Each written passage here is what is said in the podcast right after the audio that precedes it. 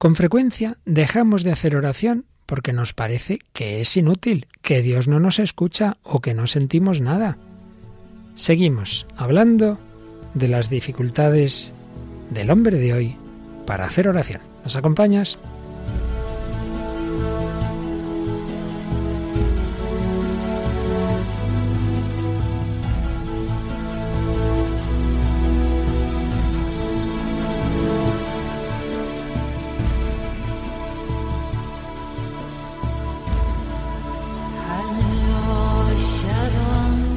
El hombre de hoy y Dios, con el padre Luis Fernando de Prada.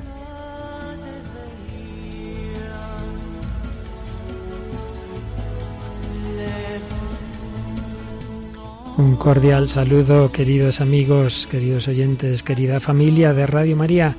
Un día más seguimos en el hombre de hoy y Dios y seguimos con este tema tan importante de la oración, la respiración del alma, la vida del cristiano lo que realmente alimenta nuestro espíritu para vivir en fe, en esperanza, en amor o para buscar, para buscar esa fe, para pedírsela a Dios.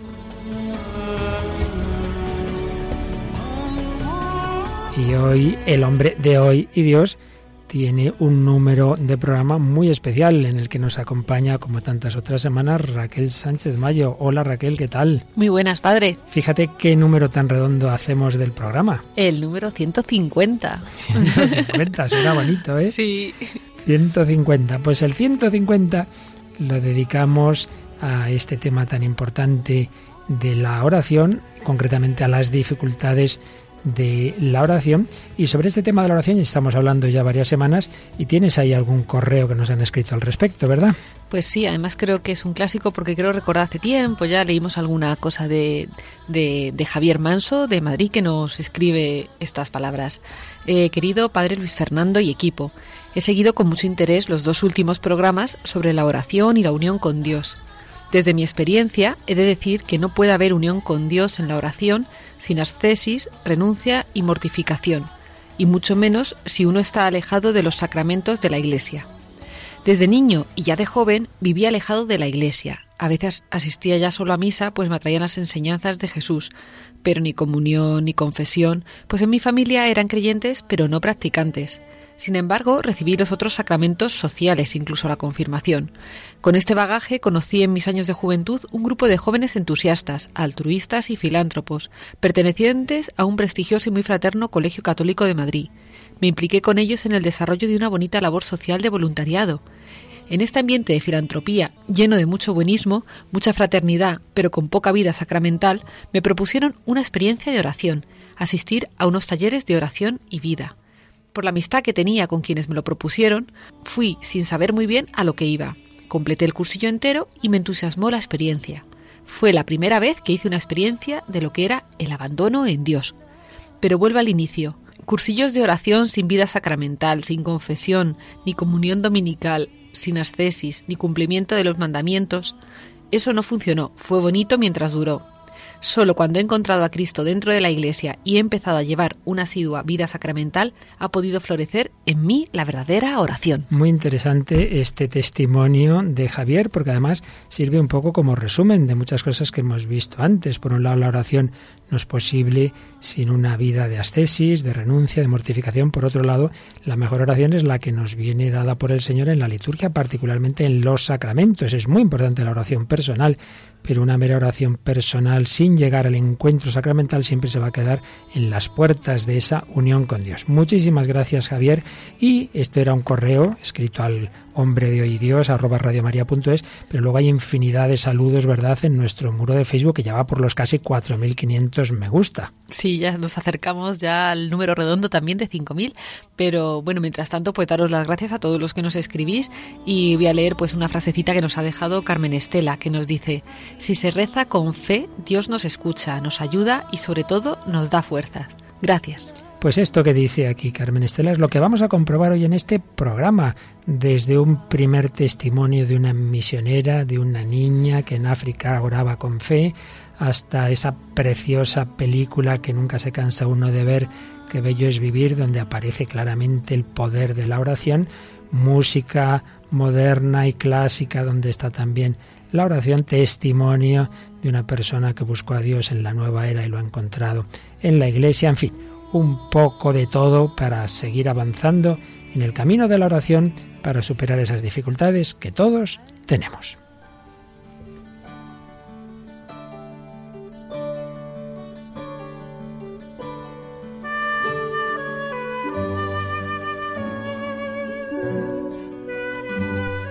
Dice el Señor en el profeta Isaías 65, 24, antes de que me pidan, yo responderé. Y esto es lo que vemos en el testimonio que dio una misionera que escribió lo siguiente desde un país africano, de África Central. Una noche había trabajado duro para ayudar a una madre en su parto, pero a pesar de todo, ella murió, dejándonos un bebé prematuro, diminuto, y una hija de dos años que lloraba. Sabíamos que tendríamos dificultad en mantener con vida al bebé, ya que no teníamos incubadora. Tampoco teníamos facilidades para darle alimentación especial. A pesar de vivir en el Ecuador geográfico, las noches a menudo eran frías con corrientes de aire. Una comadrona estudiante fue a traer la caja que teníamos para esos bebés y la frazada de algodón en la que debería envolverse al bebé. Otra fue a avivar el fuego y a llenar una bolsa con agua caliente. Regresó rápido apenada a decirme que al llenar la bolsa, ésta se había reventado. Y exclamó, era nuestra última bolsa de agua caliente. Está bien, le dije, pon el bebé tan cerca del fuego con todo el cuidado que puedas y duerme entre el bebé y la puerta para librarlo de los vientos. Tu trabajo es mantener al bebé con calor. La tarde siguiente, tal como lo hacía la mayoría de los días, fui a rezar con algunos de los niños del orfanato que se reunían conmigo. Yo les di a los más jóvenes varias sugerencias de cosas por las que rezar y les hablé del diminuto bebé. Les expliqué nuestro problema por mantener al niño caliente, mencioné lo de la bolsa para agua caliente y que el bebé podría morir fácilmente si se enfriaba. También les conté lo de la hermanita de dos años que lloraba porque su mamá había muerto. Durante el tiempo de oración, una niña de diez años, Ruth, rezó como suelen hacerlo los niños africanos de forma concisa y sin remilgos. Por favor, Dios, envíanos una bolsa de agua caliente. No nos servirá mañana, Dios, porque el bebé ya estará muerto, así que por favor, envíanosla esta tarde. En lo que yo me tragaba una bocanada de aire frente a la audacia de la niña, ella agregó Y a la vez podrías, por favor, enviarnos una muñeca para la pequeña hermana, para que sepa que realmente la quieres. Como pasa con la oración de los niños, fui puesta en un apuro. ¿Podría yo decir honestamente Amén? Sí, ya sé que Dios todo lo puede, pero hay límites, ¿no? O la única forma en que Dios podía responder a esta oradora tan particular sería enviándome un paquete desde mi país. Yo había estado en África casi cuatro años para entonces y nunca, nunca había recibido un paquete enviado desde mi tierra. De todos modos, si alguien me enviase un paquete, ¿quién pondría una bolsa para agua caliente si yo vivía en el Ecuador geográfico? A media tarde, cuando estaba dando clases a las enfermeras, recibí el mensaje de que un coche estaba estacionado en la puerta de enfrente de mi residencia. Cuando llegué a mi casa el coche se había ido, pero allí había un paquete grande de 22 libras. Sentí lágrimas mojando mis ojos. No podía abrir el paquete yo sola, así que mandé llamar a los niños del orfanato. Juntos tiramos de las cintas. Doblamos el papel cuidando de no romperlo demasiado. La excitación iba en aumento. Treinta o cuarenta pares de ojos estaban enfocados en la gran caja de cartón. Saqué unos jerseys de punto de colores brillantes. Los ojos relumbraban conforme los levantaba. Después había vendas de punto para los pacientes leprosos, luego una caja de pasas de Esmirna, que harían una porción para el pan del fin de semana. Cuando volví a meter la mano pensé, ¿estoy sintiendo lo que en realidad es? Agarré y saqué, sí, una bolsa para agua caliente. Me eché a llorar. No le había pedido a Dios que me la enviara, porque realmente no creí que Él pudiera hacerlo. La niña que le había pedido Ruth estaba al frente de la fila que formaban los niños y ella se abalanzó afirmando si Dios nos envió la bolsa, debió de mandarnos también la muñeca.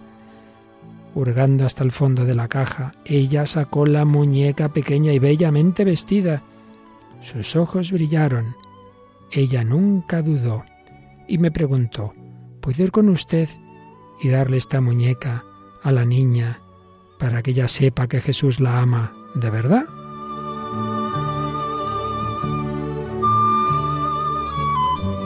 El paquete había estado en camino cinco meses, empacado por mis antiguos alumnos de la escuela dominical, cuyo líder había escuchado y obedecido a Dios urgiéndole a enviar una bolsa para agua caliente, a pesar de que iba para el Ecuador geográfico, y una de las niñas había puesto una muñeca para una niña africana.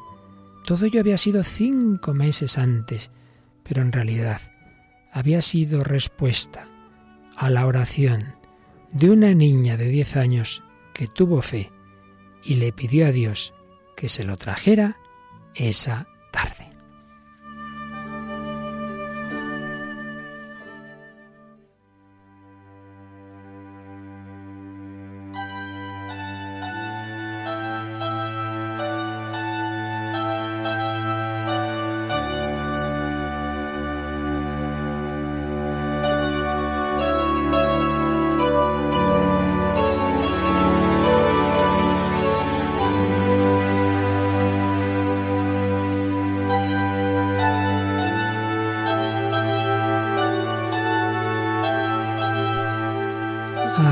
Raquel, si tuviéramos fe como un granito de mostaza, ¿verdad?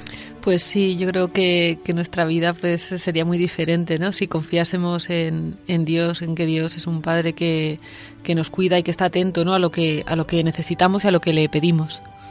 Fíjate, esto puede parecernos que son historias reales, pero recuerdo que me contaron en el Cotolengo de Barcelona, la institución de Cotolengo vive absolutamente de la providencia y que eh, había escenas como de una niña discapacitada intelectual que entraba a la capilla y decía Jesús, quiero fresas, quiero fresas para hoy y que de repente se presentaba una furgoneta de un mercado, desde miren, nos ha sobrado aquí una partida de fresas y tal, y ese tipo de cosas, ¿verdad?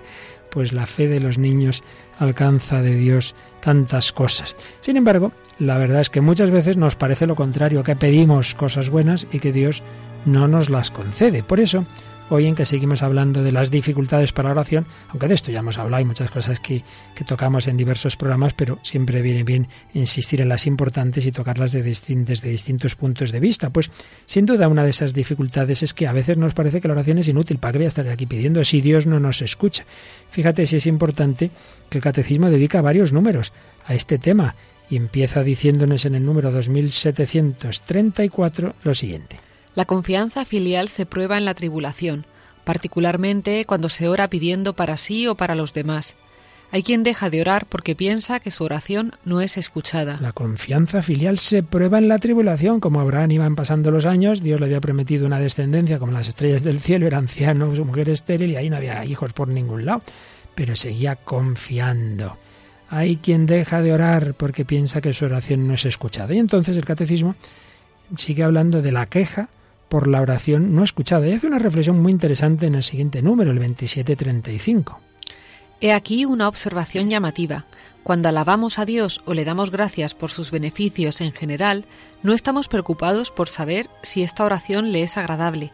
Por el contrario, cuando pedimos, exigimos ver el resultado.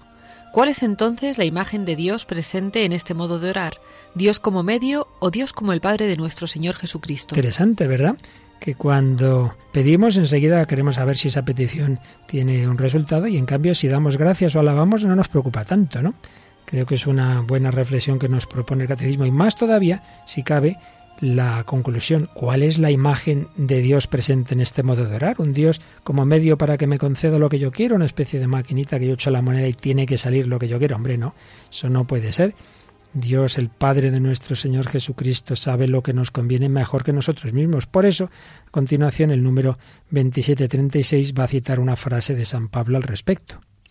¿Estamos convencidos de que nosotros no sabemos pedir como conviene? Es lo que dice San Pablo en Romanos 8:26. No sabemos pedir como conviene. Y sigue el catecismo. ¿Pedimos a Dios los bienes convenientes? Nuestro Padre sabe bien lo que nos hace falta antes de que nosotros se lo pidamos pero espera nuestra petición porque la dignidad de sus hijos está en su libertad. Por tanto, es necesario orar con su espíritu de libertad para poder conocer en verdad su deseo. Él sabe lo que necesitamos, pero sabe que necesitamos crecer en sentido filial, en espíritu filial, en actitud filial, en confianza y pedir y, y Él condiciona muchas gracias a que las pidamos, pero en último término pedimos lo que nos conviene. Entonces, si la concreción que a mí me parece buena no es la que tú sabes que realmente me conviene, me darás otra en respuesta a mi petición, pero de otra manera distinta. Por ello, claro que la oración es eficaz, es lo que afirma el catecismo, lo que pone en un titulillo, delante de algunos números de los que podemos leer el 27-38. La revelación de la oración en la economía de la salvación enseña que la fe se apoya en la acción de Dios en la historia, la confianza filial es suscitada por medio de su acción por excelencia, la pasión y la resurrección de su Hijo. La oración cristiana es cooperación con su providencia y su designio de amor hacia los hombres. Es un número profundo que daría para mucho. Tendríamos que relacionarlo con lo que en su momento vimos de la providencia, los caminos de Dios.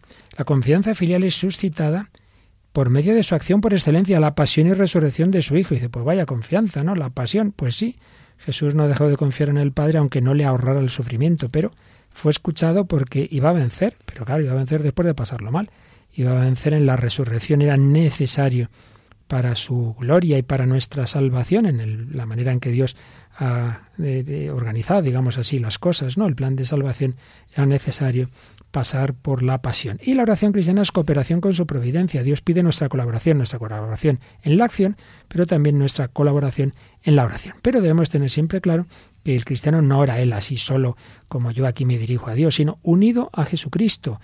Mi vida es Cristo, dice San Pablo, no soy yo quien vive, es Cristo quien vive en mí. Pues por lo mismo, no soy yo quien ora, es Cristo quien ora en mí. Es lo que nos dice el 2741.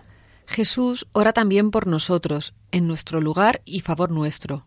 Todas nuestras peticiones han sido recogidas una vez por todas en sus palabras en la cruz y escuchadas por su Padre en la resurrección. Por eso no deja de interceder por nosotros ante el Padre.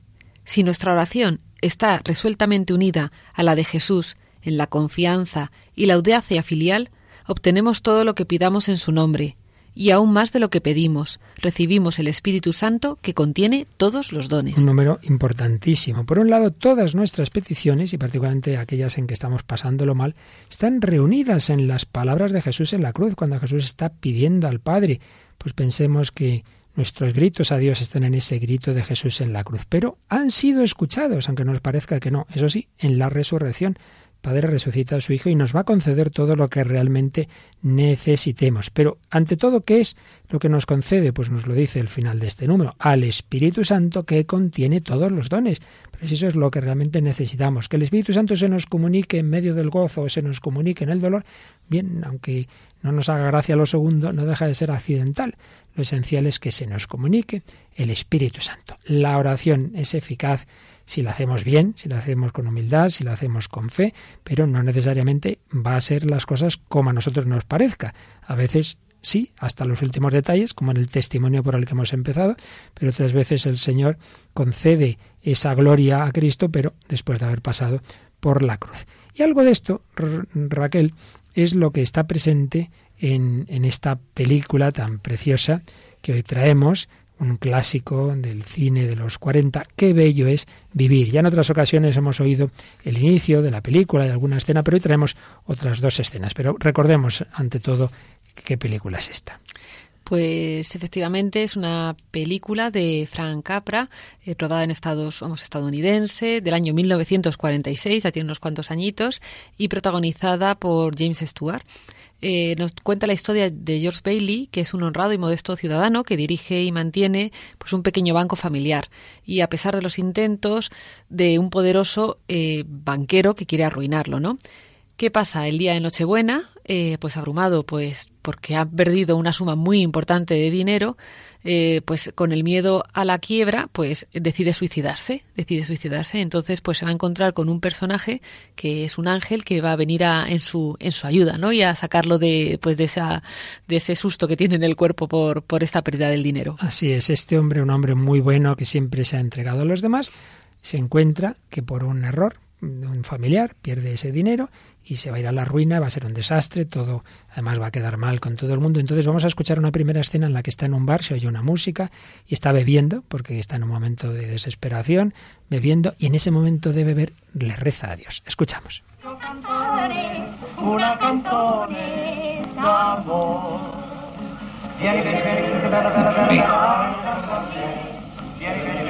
Dios mío.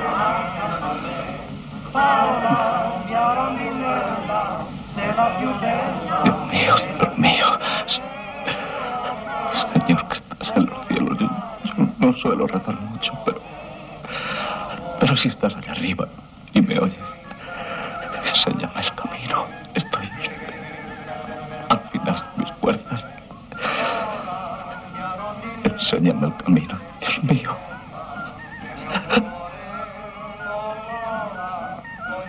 Encuentras bien, George? ¿Quieres que alguien te acompañe a casa? ¿Por qué bebe usted tanto, amigo mío? Váyase a casa, señor Bailey. Hoy es Nochebuena. ¿Bailey? ¿Quién es Bailey? Este señor es George Bailey. Y la próxima vez que hable en ese tono a mi mujer recibirá más. ¿Te encuentras bien, George? ¿Quién era ese? Se ha ido. No se preocupe. Se llama Wells. Ese no vuelva a poner los pies en esta casa. Wells. Eso es lo que he sacado por rezar.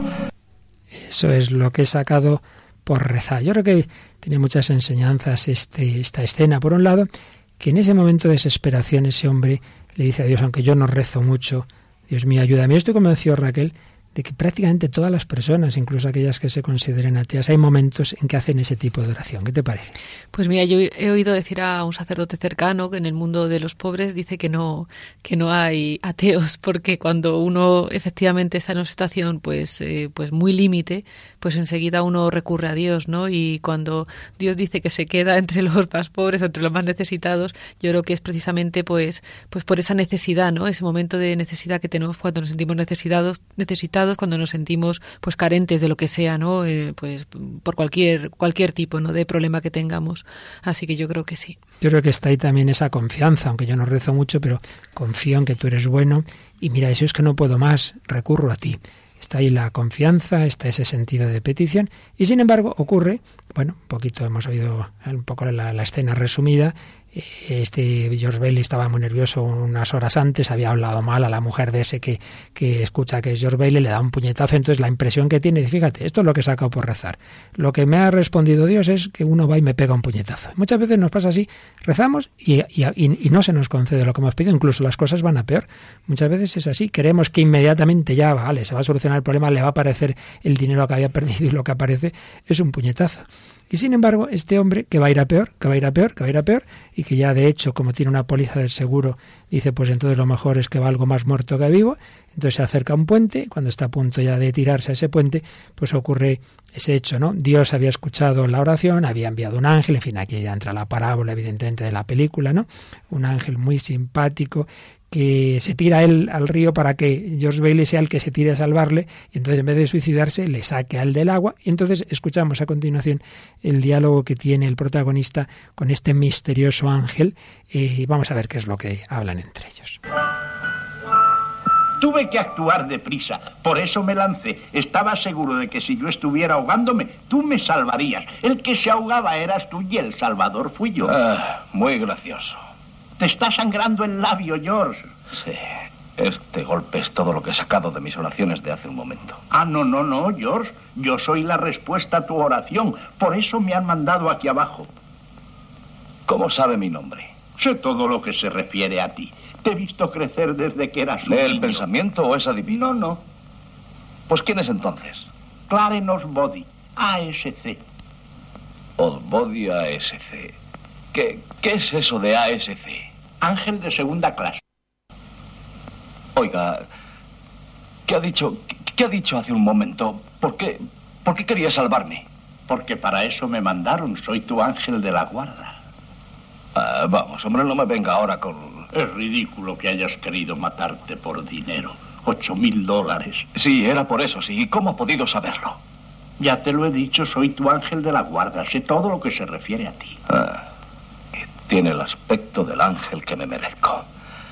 Debe ser un ángel caído, ¿no? ¿Dónde se ha dejado las alas? Todavía no las he ganado, por eso soy ángel de segunda clase.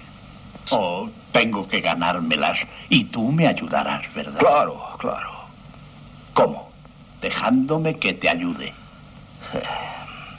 Solo hay un modo de ayudarme. No llevarás encima ocho mil dólares. Oh, no, no, no. En el cielo no llevamos dinero. Ah, claro, claro. Siempre lo olvido. Pues aquí es bastante útil, amigo mío. Oh, Bien, pues también esta escena tiene muchas enseñanzas. ¿En qué te has fijado, Raquel? Pues mira, me venía a la mente pues, eh, pues un caso que me, con, me contaron, que pues pensando las respuestas que a veces da Dios y que, y que pasan desapercibidas, ¿no? O que a lo mejor las desestimamos. Y pues eh, me estaba, estaba acordándome, pues bueno, me contaron de un matrimonio que pues ella estaba muy enferma, pero enferma pues bueno, pues más de pues depresión, tal, así, este tipo de enfermedad, ¿no? Y pues eso, muchos años pues pidiendo a Dios, tal y cual, con un marido pues muy amorosísimo a su lado, ¿no? Y pues pero también, claro, le pues, pues, a veces se desesperaba ella, ¿no? Y un sacerdote una vez le dijo que, dice, su marido era la respuesta a las oraciones que ella le dirigía a Dios, ¿no? Ese marido amoroso al, al lado de ella todos los años, cada día, cada, ¿no? Y muchas veces nos pasa eso, ¿no? Pedimos a Dios, eh, pues, eh, pues, algo concreto, lo que pensamos que tiene que ser la solución a nuestros problemas o lo que creemos que es lo que nos merecemos o que tal, y seguramente Dios nos está dando una ayuda muchísimo más eficaz que pasa a veces desapercibida percibida, como a veces hace el buen Dios, que le gusta eh, estar como en un segundo plano, eficaz, pero segundo plano, y, y, nos puede pasar perfectamente, ¿no? Como este hombre le llega el ángel y se está burlando de él realmente, ¿no? Sí, creo que es un, una reflexión muy buena la que haces. Esa mujer pide la salud y en vez de salud es una persona que te cuida.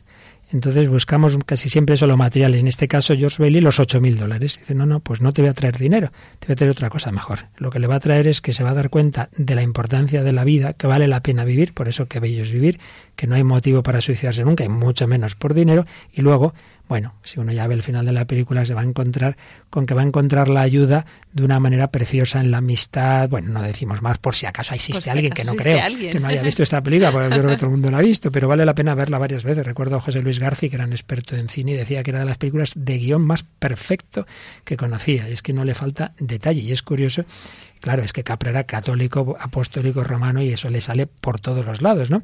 Pero críticos de cine, como el propio García, que no lo son, reconocen ese, ese guion realmente maravilloso, ¿no? Maravilloso de esta película. El Señor nos responde siempre, pero a su manera, de una manera distinta. Y luego nos envía ángeles, sea un ángel como aparece en esta película, sea ese marido, sea esa persona que te quiere ayudar. Y luego creo que también podemos destacar eso que le dice el ángel, me vas a ayudar como dejando que te ayude. Muchas veces lo que hace falta es eso, ser humildes y dejarnos ayudar por Dios. Pues aquí seguimos, queridos amigos, en Radio María, en El Hombre de Hoy Dios, hablando de la oración, Raquel Sánchez Mayo y un servidor Padre Luis Fernando de Prada. Llega el momento en que Raquel nos trae una canción que, siguiendo sus habituales querencias sajonas, nos llevas a dónde nos llevas hoy. Pues tengo que decirte que aunque la canción, eh, vamos a escuchar la letra en inglés, es un grupo español. Fíjate, yo creía que era inglés. no, no, no, es un grupo español de, de, los años 60, es un, es un clásico, la canción es un clásico, seguramente muchos de los que la van a escuchar la van a reconocer. Es de, la canción se llama O Lord, Why Lord, o algo así, o Señor, ¿Por qué Señor? Y el grupo es Pop Tops, que es un grupo del año 67, formado en, en Madrid, que lanzó pues esta canción en el, en el año 68 y tuvieron, tuvieron grandes éxitos, como Mami Blue también, que es un, vamos, muy conocida, incluso en Estados Unidos llegó a saltar. Y, y, bueno, a mí me parece que es una canción muy bonita, es un clásico y encima pues es un, de un grupo español. Y que le grita al Señor, oh Señor, ¿por qué Señor? Esos momentos como el de George Bailey antes, de oración, a veces no entendemos, pero nos dirigimos a Dios. Oremos siempre desde cualquier circunstancia.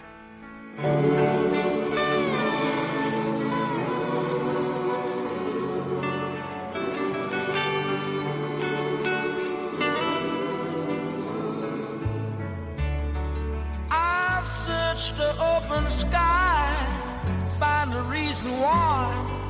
Oh Lord,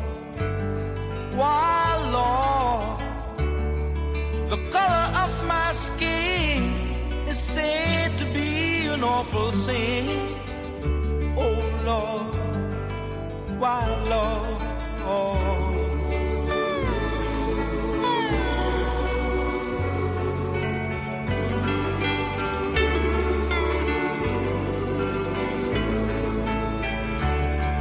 No, I cannot understand. No, I never, never understand. Oh Lord. I've got to live and live and give much more than I can give. Oh Lord, why, Lord?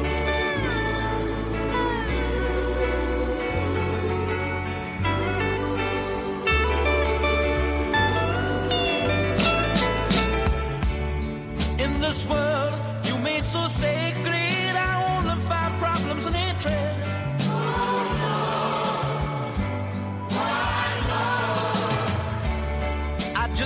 See the final place. My every move is so unsafe.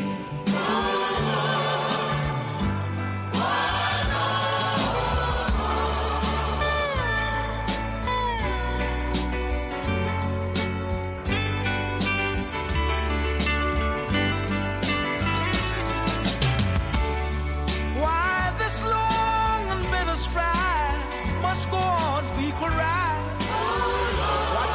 Some harmony instead of constant agony? I just can't help but cry, but the tears won't stay inside.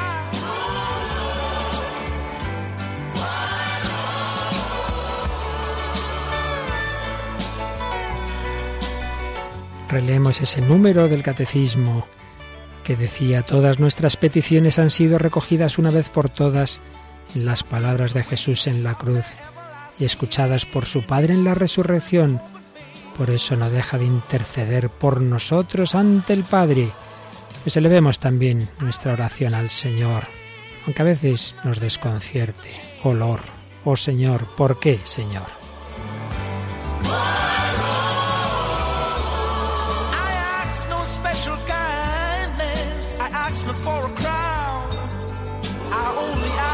For some justice, Lord, to restore what's right from wrong. So now you've heard my sadness in a story and a song. Oh, Lord. Why?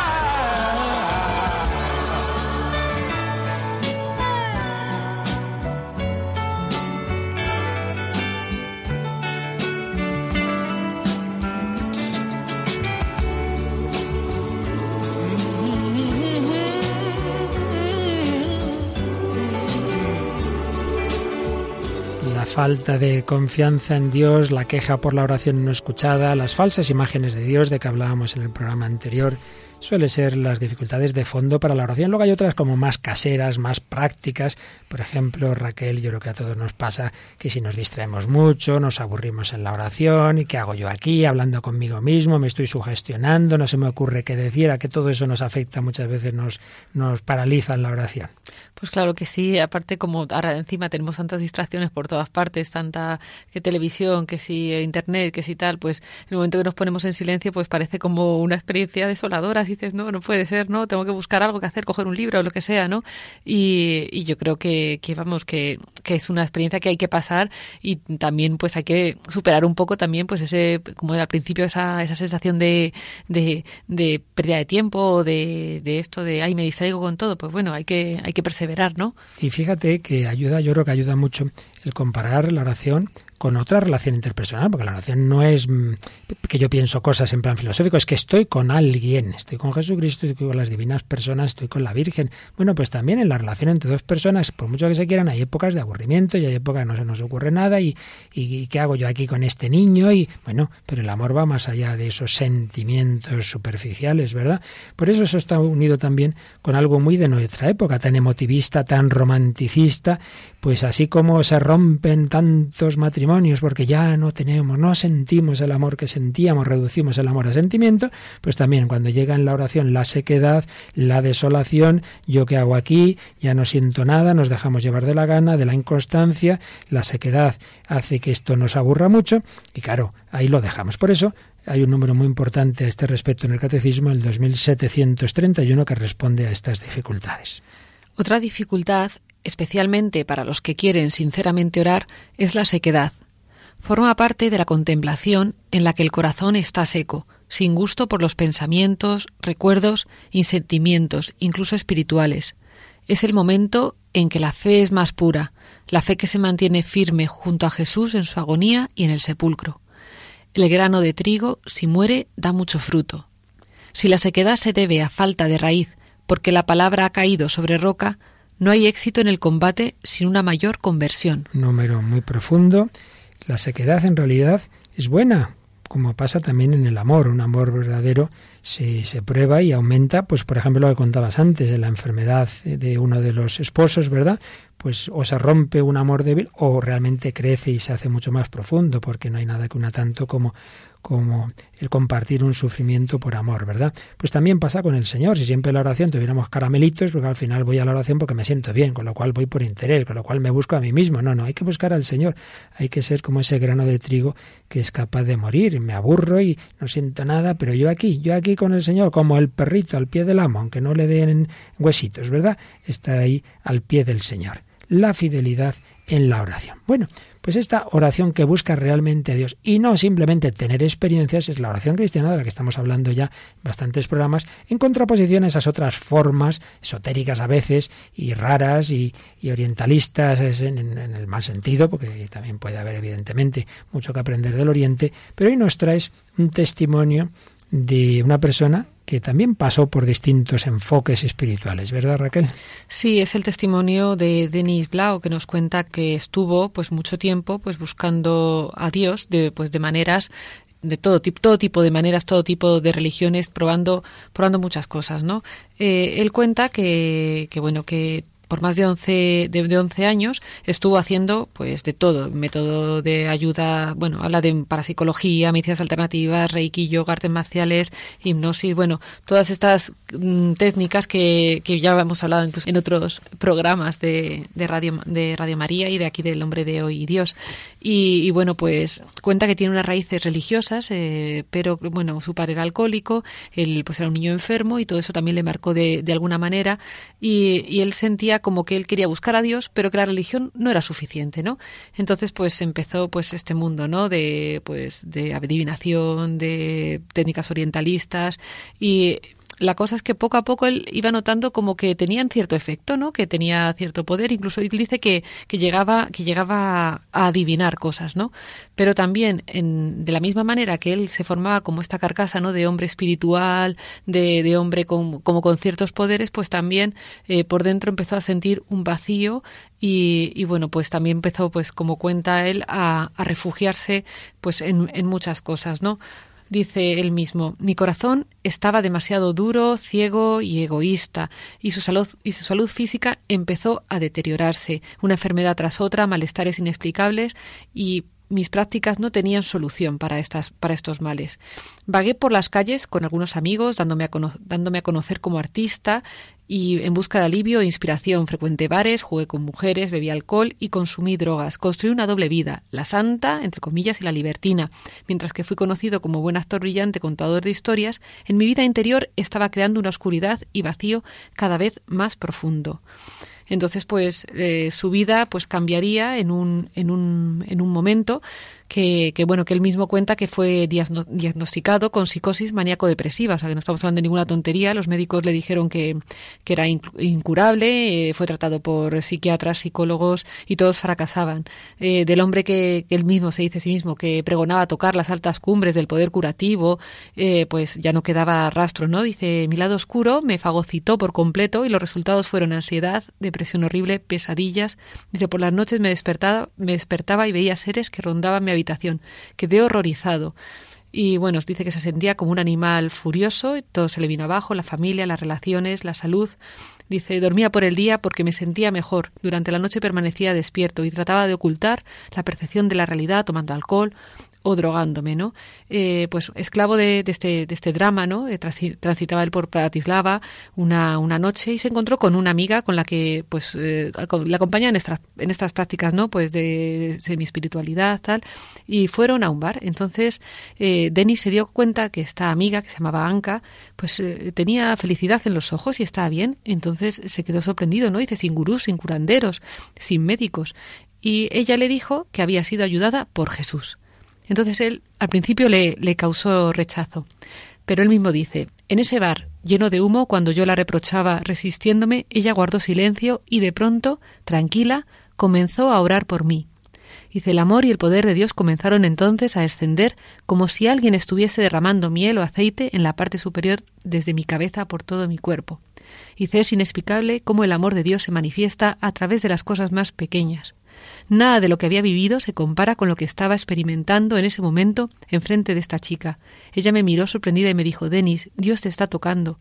Volví a casa por mi cuenta y reprochaba a Dios de toda mi vida. Hice, era mi primera oración después de tantos años, ¿no? Un reproche que también se convierte en, en oración. Y bueno, entonces, claro, él lanza un grito, ¿no? Le dice a Dios, si tú estás ahí, por favor, dame pruebas de que esta chica dice cosas verdaderas sobre ti. Dice, esta noche quiero creer, pero solo no soy capaz de hacerlo.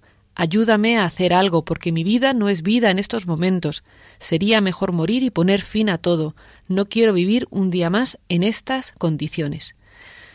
Mm, cuenta que es difícil describir lo que entonces siguió, pues dice que lloraba un mar de lágrimas, sintiendo pues un fuego interior. Eh, bueno, yo creo que estos son momentos de sanación, ¿verdad? De una persona que ha llevado una, una vida mm, muy difícil, ¿no?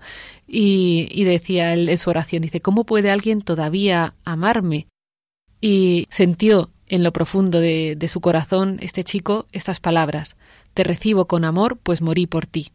Eh, y ya sanado, pues eh, bueno, pues escribe: Soy testigo de su amor. Mi mayor deseo y pasión es hablar de Jesús, darlo a conocer como el ser más maravilloso del universo, como Salvador personal, doctor, libertador, amigo y padre.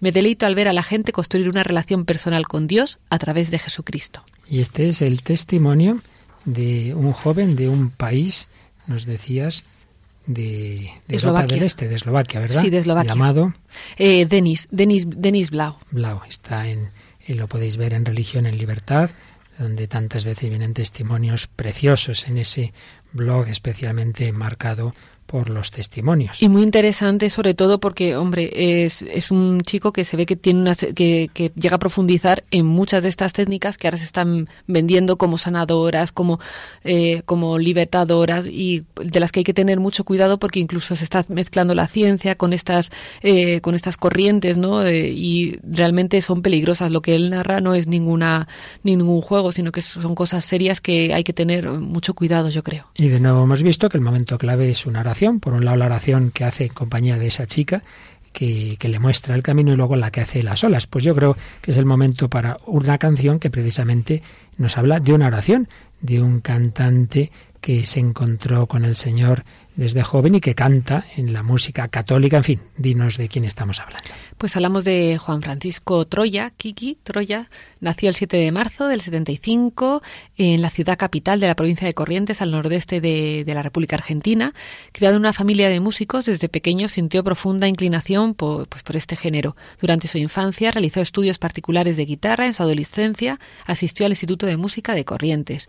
Desde los 11 años eh, formó parte de pues, agrupaciones musicales, animando fiestas de cumpleaños y luego en los, en los 14 pues integró varias bandas de música folclórica, moderna y bueno, arreglista, bajista, guitarrista, teclista y cantante. En octubre del 94 es invitado por el grupo Aliento de Vida a cantar y tocar al servicio de la Iglesia Católica y de, desde entonces pues su relación con Dios se profundiza y comienza una nueva etapa en su vida personal y profesional.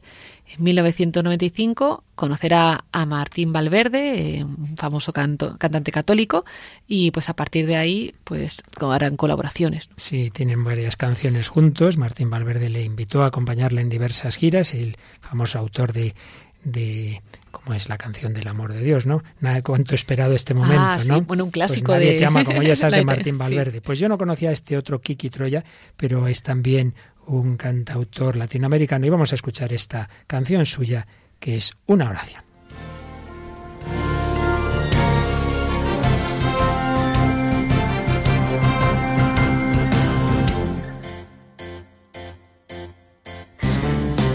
Y cuando ya lo dimos todo al fin, pero nada resultó cual lo planeado. Cuando no queda nadie a quien acudir y la desesperación nos tiene atados. Cuando caemos por no resistir en la espalda todo el peso que cargamos. Cuando resulta en vano insistir, cuando ya no podemos seguir. En el vacío y en la soledad, en las luchas y problemas de la vida, en el hastío y la calamidad, cuando parece morirse la alegría Siempre nos quedará un recurso más, algo que nos traerá la luz del día. Cuando todo parece acabar, cuando el alma se quiebra, cuando no damos más.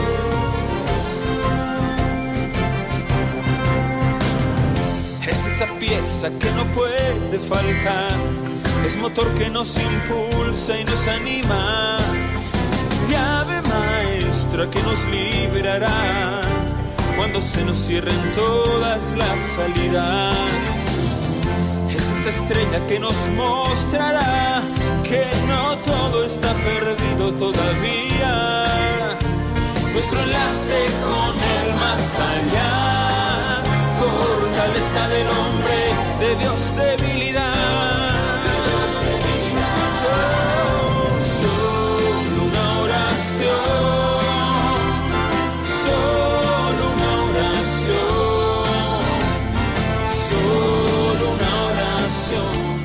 Solo una oración. En todo momento, buenos y malos, la oración.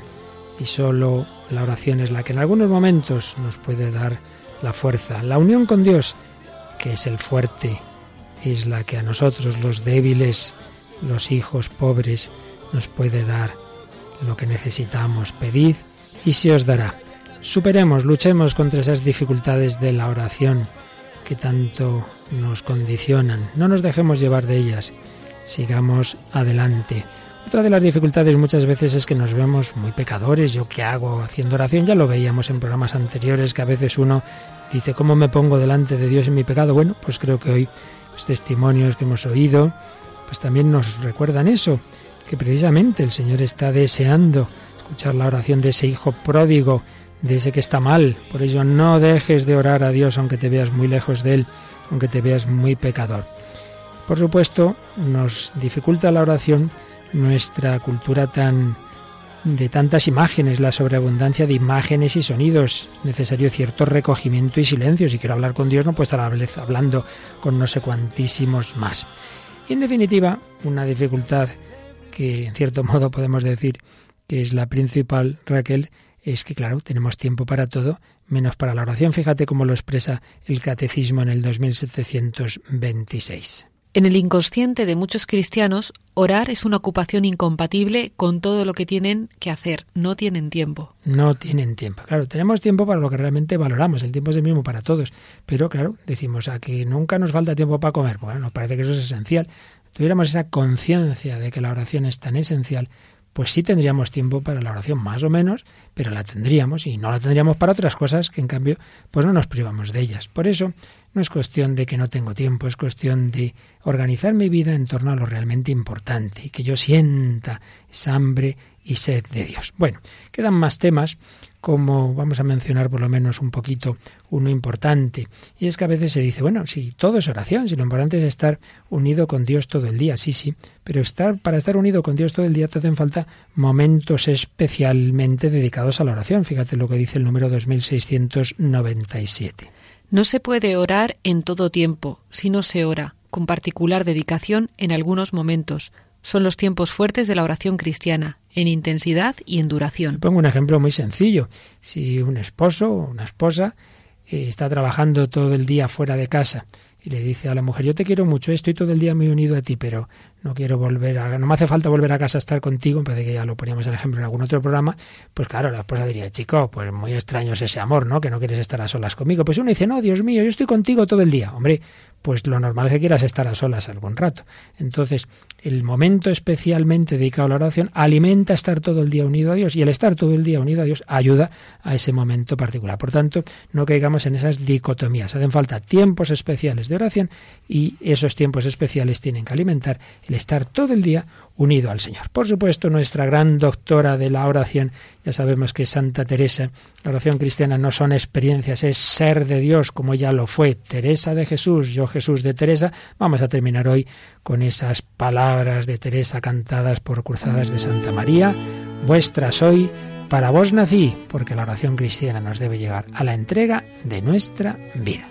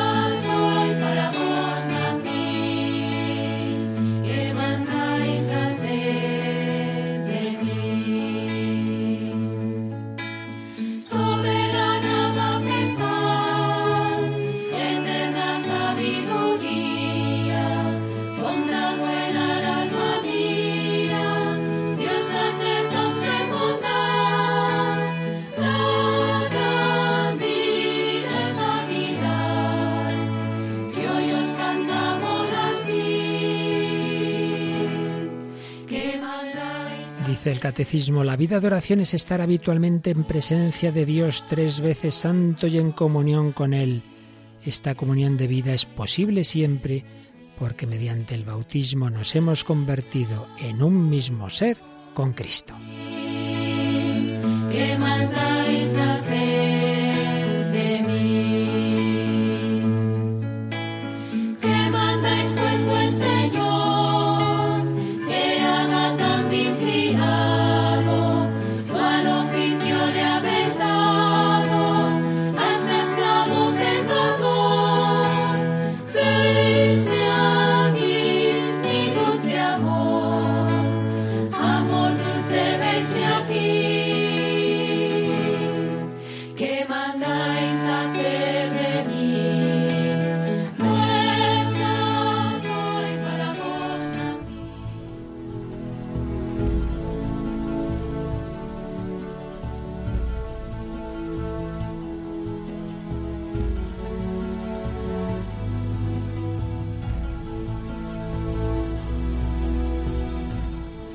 Mandáis hacer de mí.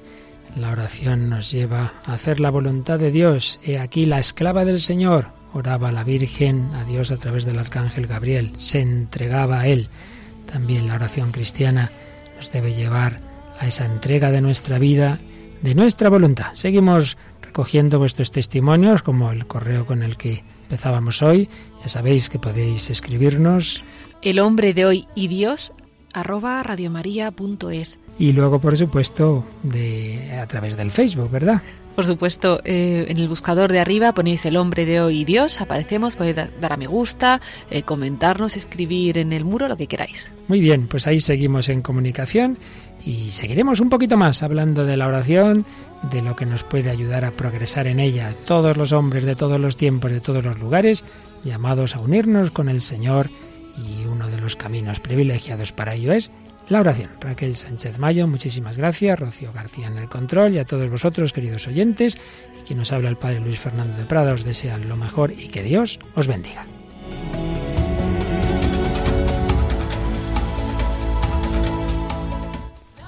Así concluye El hombre de hoy y Dios, un programa dirigido en Radio María por el Padre Luis Fernando de Prada.